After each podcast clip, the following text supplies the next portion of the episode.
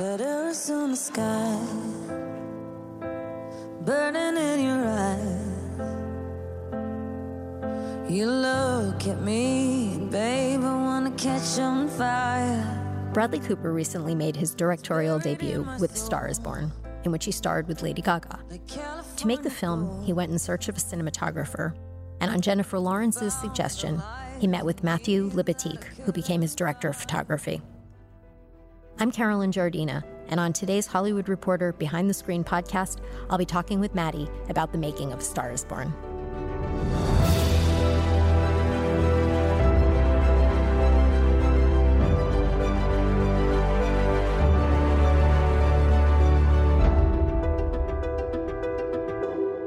Matty earned an Oscar nomination for Black Swan, and his credits also include Requiem for a Dream, Pi, Straight Out of Compton, The Fountain, Inside Man, and Iron Man. Matty, thanks for joining us. Thank you. Matty, in this case, you worked with Bradley Cooper on his directorial debut. How did the two of you meet, and what did you discuss about your approach to the cinematography? Well, I was introduced to him um, through Jennifer Lawrence, actually. I was working on Mother with Darren Aronofsky, and I was in Montreal when I walked on the set one day, and Darren told me that Bradley was looking for a DP and he wanted to fly up to Montreal and visit me because he wanted to meet with me on Jennifer's recommendation. He didn't end up coming up, but we wrapped soon after that, and my agent got a call from him and he wanted to meet up, so I went to his house, talked about the film, and we hit it off right away and we just spent about you know an hour and a half at his house just chatting about what we thought this story could be. Now you shot a lot of big concert scenes, and I know that he really wanted to create the feel that people are on the stage with the performers. Could you talk a little bit how you approached that? Well, yeah, it was his initial idea. We had talked about initial conversations about how we were going to approach those stage performances because we knew we had numerous stage performances. And you even shot at Stagecoach and you shot during the Glastonbury Festival. Yeah, we shot in between acts at Stagecoach and in between acts at Glastonbury, which was, I guess at the time it was very anxious filled, but in retrospect, it's a thrill. And it was a thrill actually to be on stage. It's the closest thing I've ever come to being uh, that person. But one day during prep, we spent most of our time prepping at his house. Actually, I wouldn't go to the office. I'd go see him there because he'd be working on music in his home studio and, and you know working on his voice working on guitar. So I'd go there and I'd just sort of hang out and we'd have conversations. And he, it, uh, a memory he had about being at Yankee Stadium, seeing Metallica, and sort of the feeling he had being near where, seeing their perspective in a place like that, and how small he kind of felt, you know. And I think that was something he wanted to convey to the audiences. And he he said, "What do you think if we just shot from the stage and never saw the audience's perspective?" I was game. You know, I had shot straight out of Compton. I had done other performances in previous films, and it is your sort of your standard view towards a musical performance is to do the proscenium. So I was all for trying something different. It worked out here, and it just sort of spoke to the subjectivity, specifically with Ally, Lady Gaga's character, and that first time she sings "Shallow" on stage. I think we, you know, the concept born from memory, I think, came to fruition when we actually shot that particular scene.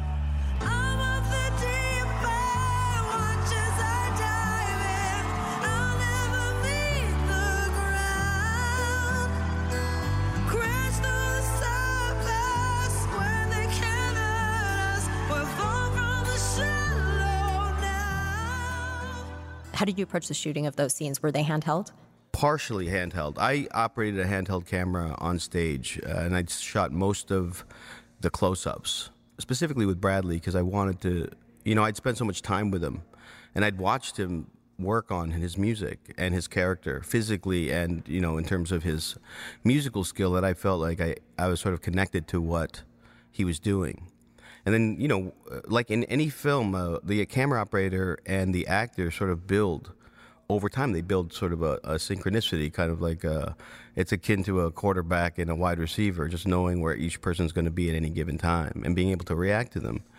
So I operated a handheld camera, and I also had a couple other cameras on stage, typically either handheld or on a Steadicam or a Movi uh, gimbal. So we, we were always in a way, we had the camera, whether it be a steady camera handheld or Movi, we always had the ability to adjust. And it was incumbent upon myself and the other operators, Chris Herr and Scott Sakamoto and Chris Mosley, they had to be in tune with the performances so that they could react accordingly.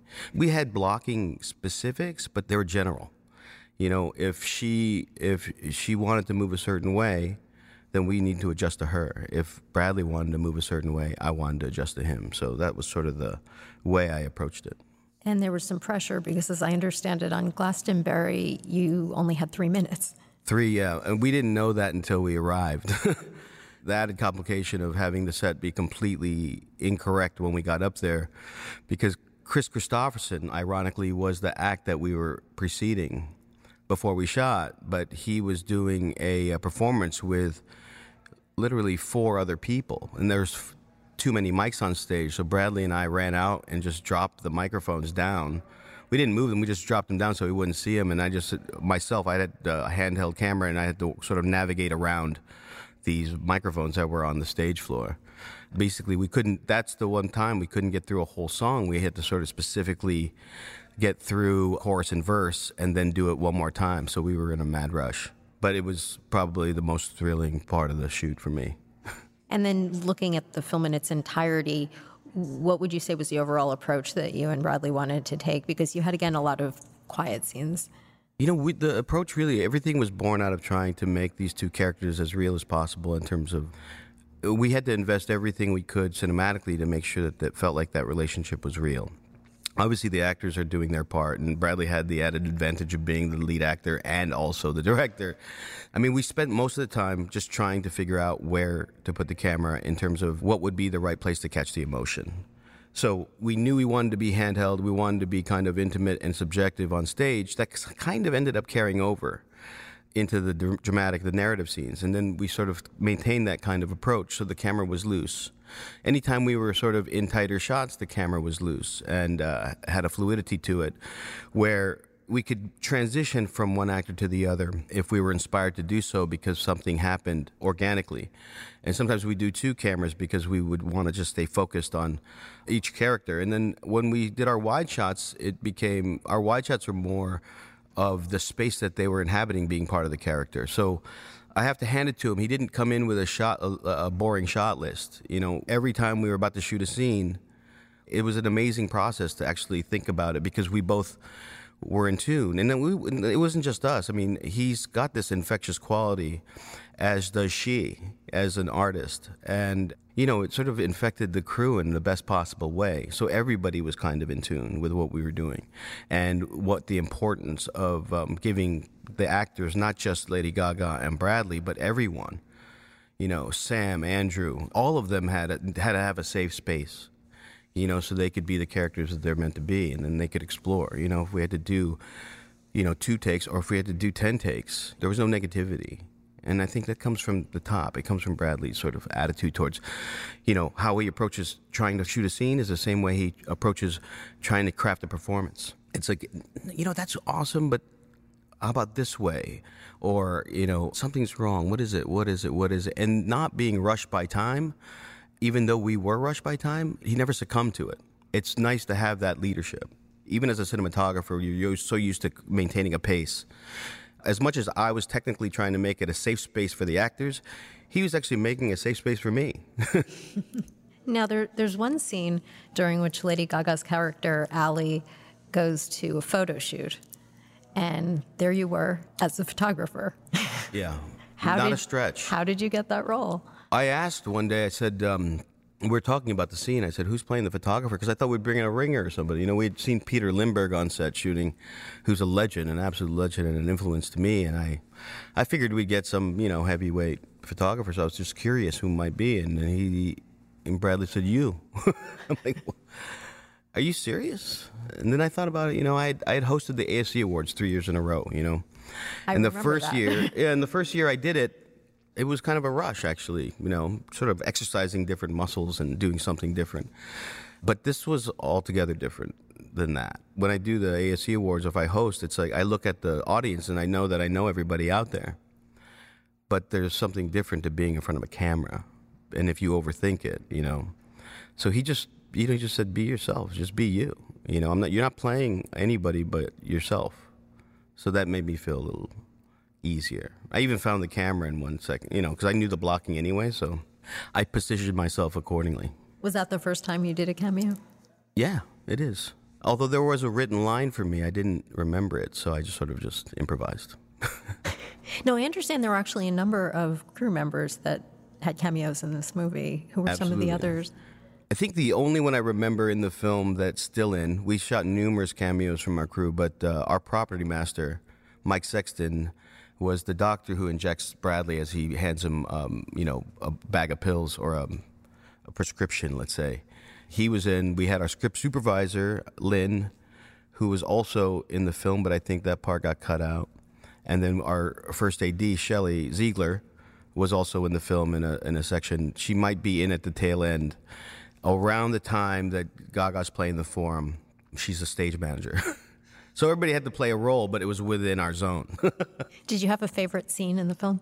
You know, I, have been asked that. I, I always gravitate towards the exterior parking lot at the beginning of the film because um, the whole sequence, from the time he asks her out at the club that she's performing at to going to the cop bar and sort of having that sort of get to know you chat and then uh, the supermarket, and then it culminates kind of in the uh, parking lot where she sings "Shallow" for the first time. To me, that uh, exemplifies what it feels like to go on that magical first date. I started writing this song the other day. I'm off the deep end. Watch as I dive in. I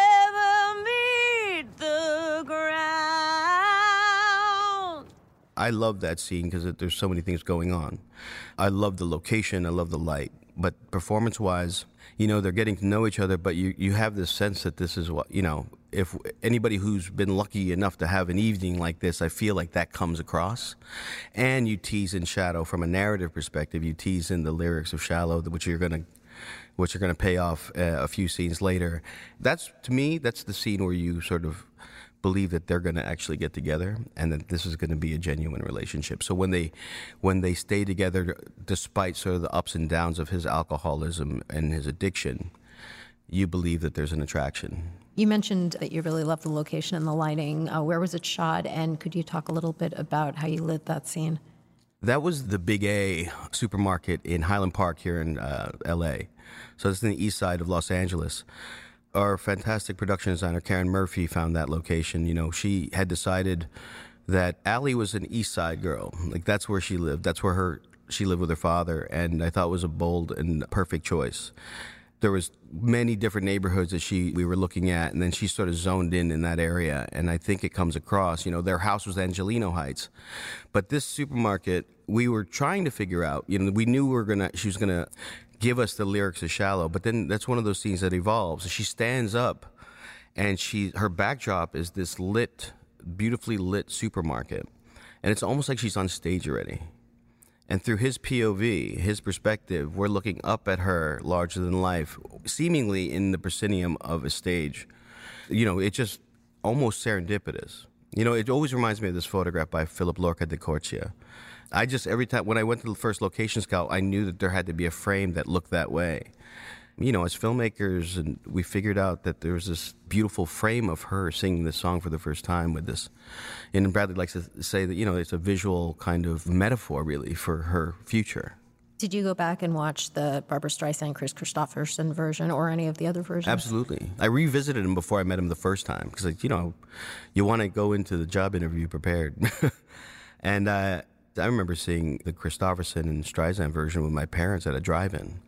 So that was sort of ingrained in my memory, but I revisited that. But then I, what I was really surprised by, I love the uh, James Mason and Judy Garland version. And you could see how different eras handled different stories and similar themes.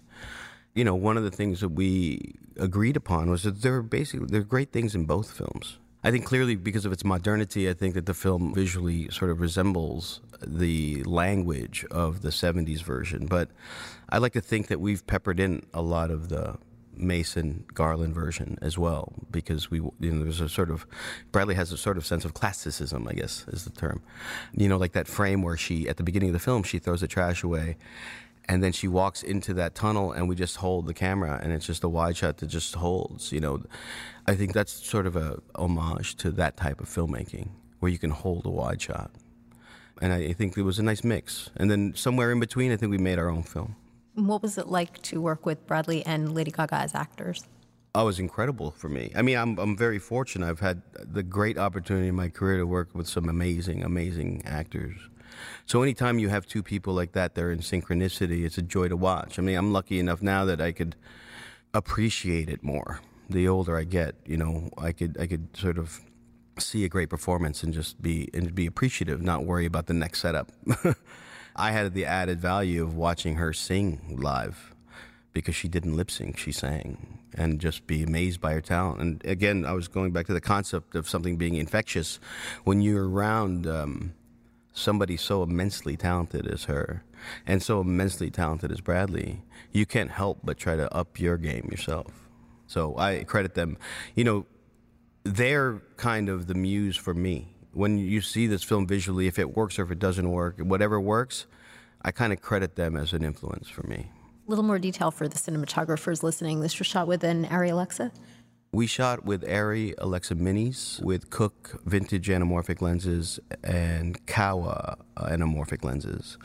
I mean, th- those choices were basically the mini specifically was because we wanted. I really wanted a small profile for the camera.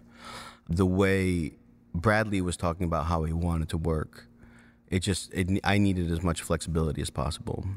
The lens choices, that was a little bit more okay. I'll test this. I mean, I tested a lot. I tested hawk anamorphics. I tested Master anamorphics. I didn't go down the Panavision route, and then I tested the Cooke Vintage anamorphics, which was the first time I used them, and they they sort of afforded me the ability to have a um, an artifact like a, a sort of your expected flaring that you'd get from an anamorphic lens, but also sort of a, a durability and color rendition that I really, you know, and I knew color was going to be a character in the movie.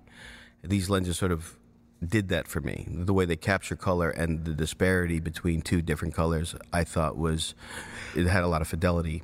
And then I picked the Kowas because one of the things I concentrated on, maybe because I spent so much time with Bradley, was how do I build the visual world around this character so he seems like a Bono, or he seems like a Bob Dylan, or he seems like uh, Kenny Chesney, or you know any of these iconic people. And I wanted him to seem real, so I wanted there to be a specific palette to how we see him on stage.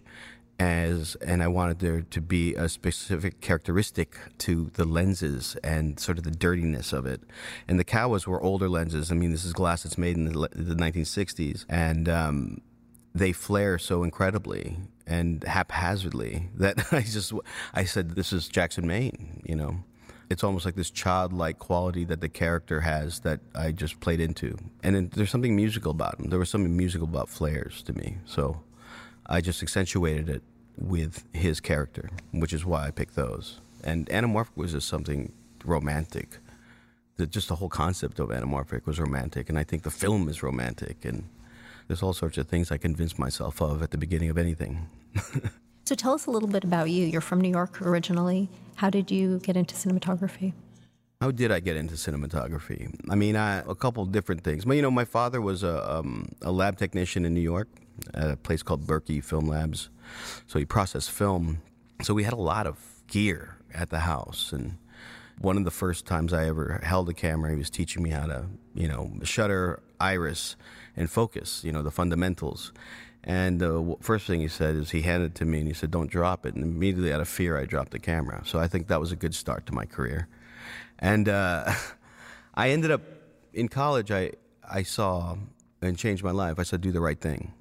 As much as I was attracted to the movie, I was, it was really the first time I was attracted to the camera and the light. And then I looked it up, and I, of course, I was a big fan of Spike Lee's. But then I was just, I wanted to find out who Ernest Dickerson was.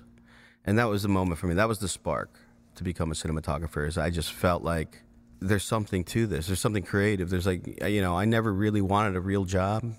And I found that not real job to go for when I saw that film, and then subsequently I started looking at different.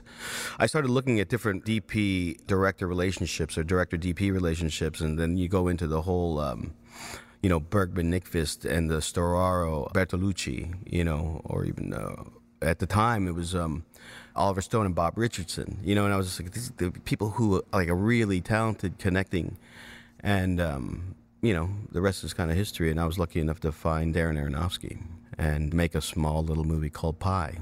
So this weekend, the Camerimage Cinematography Festival begins in Bydgoszcz, Poland, and your film *Stars Born* is in the main competition. You'll be heading over. You've been going for quite a number of years now. What attracts you to that festival?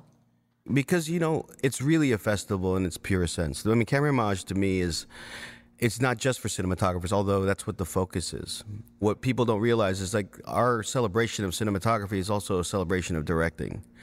Because what we do as cinematographers is basically only as good as the vision that we're trying to create through our director or with the director we're working with.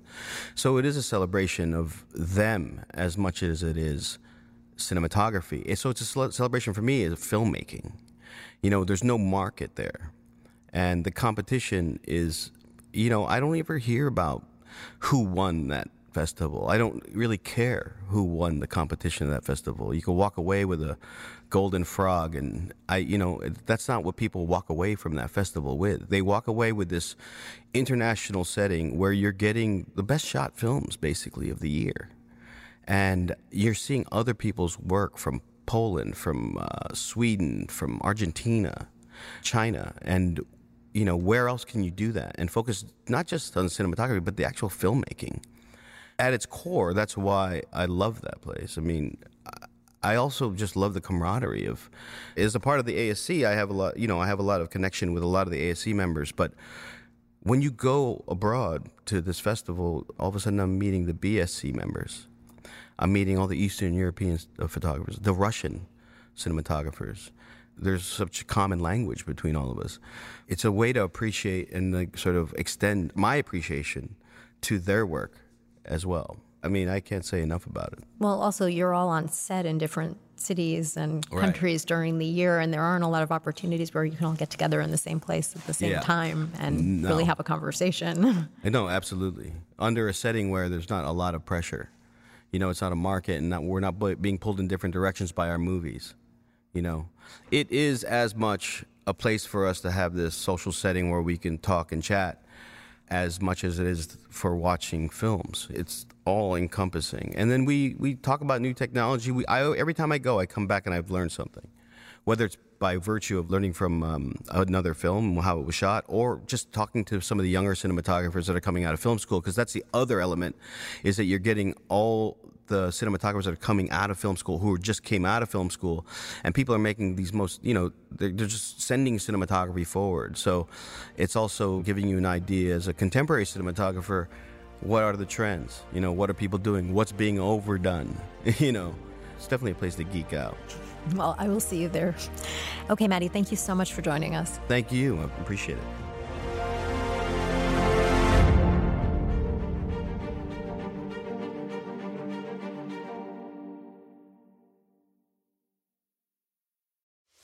We are actuaries. In a world filled with unpredictability, we use our math skills to navigate uncertainty. Actuaries make a difference in people's lives across industries and the world. Actuaries have the freedom to work anywhere, and according to US News and World Report, we're the 25th top paying career. Make an impact as a fact seeker and a truth teller. Use your math skills for good as an actuary. The world needs you.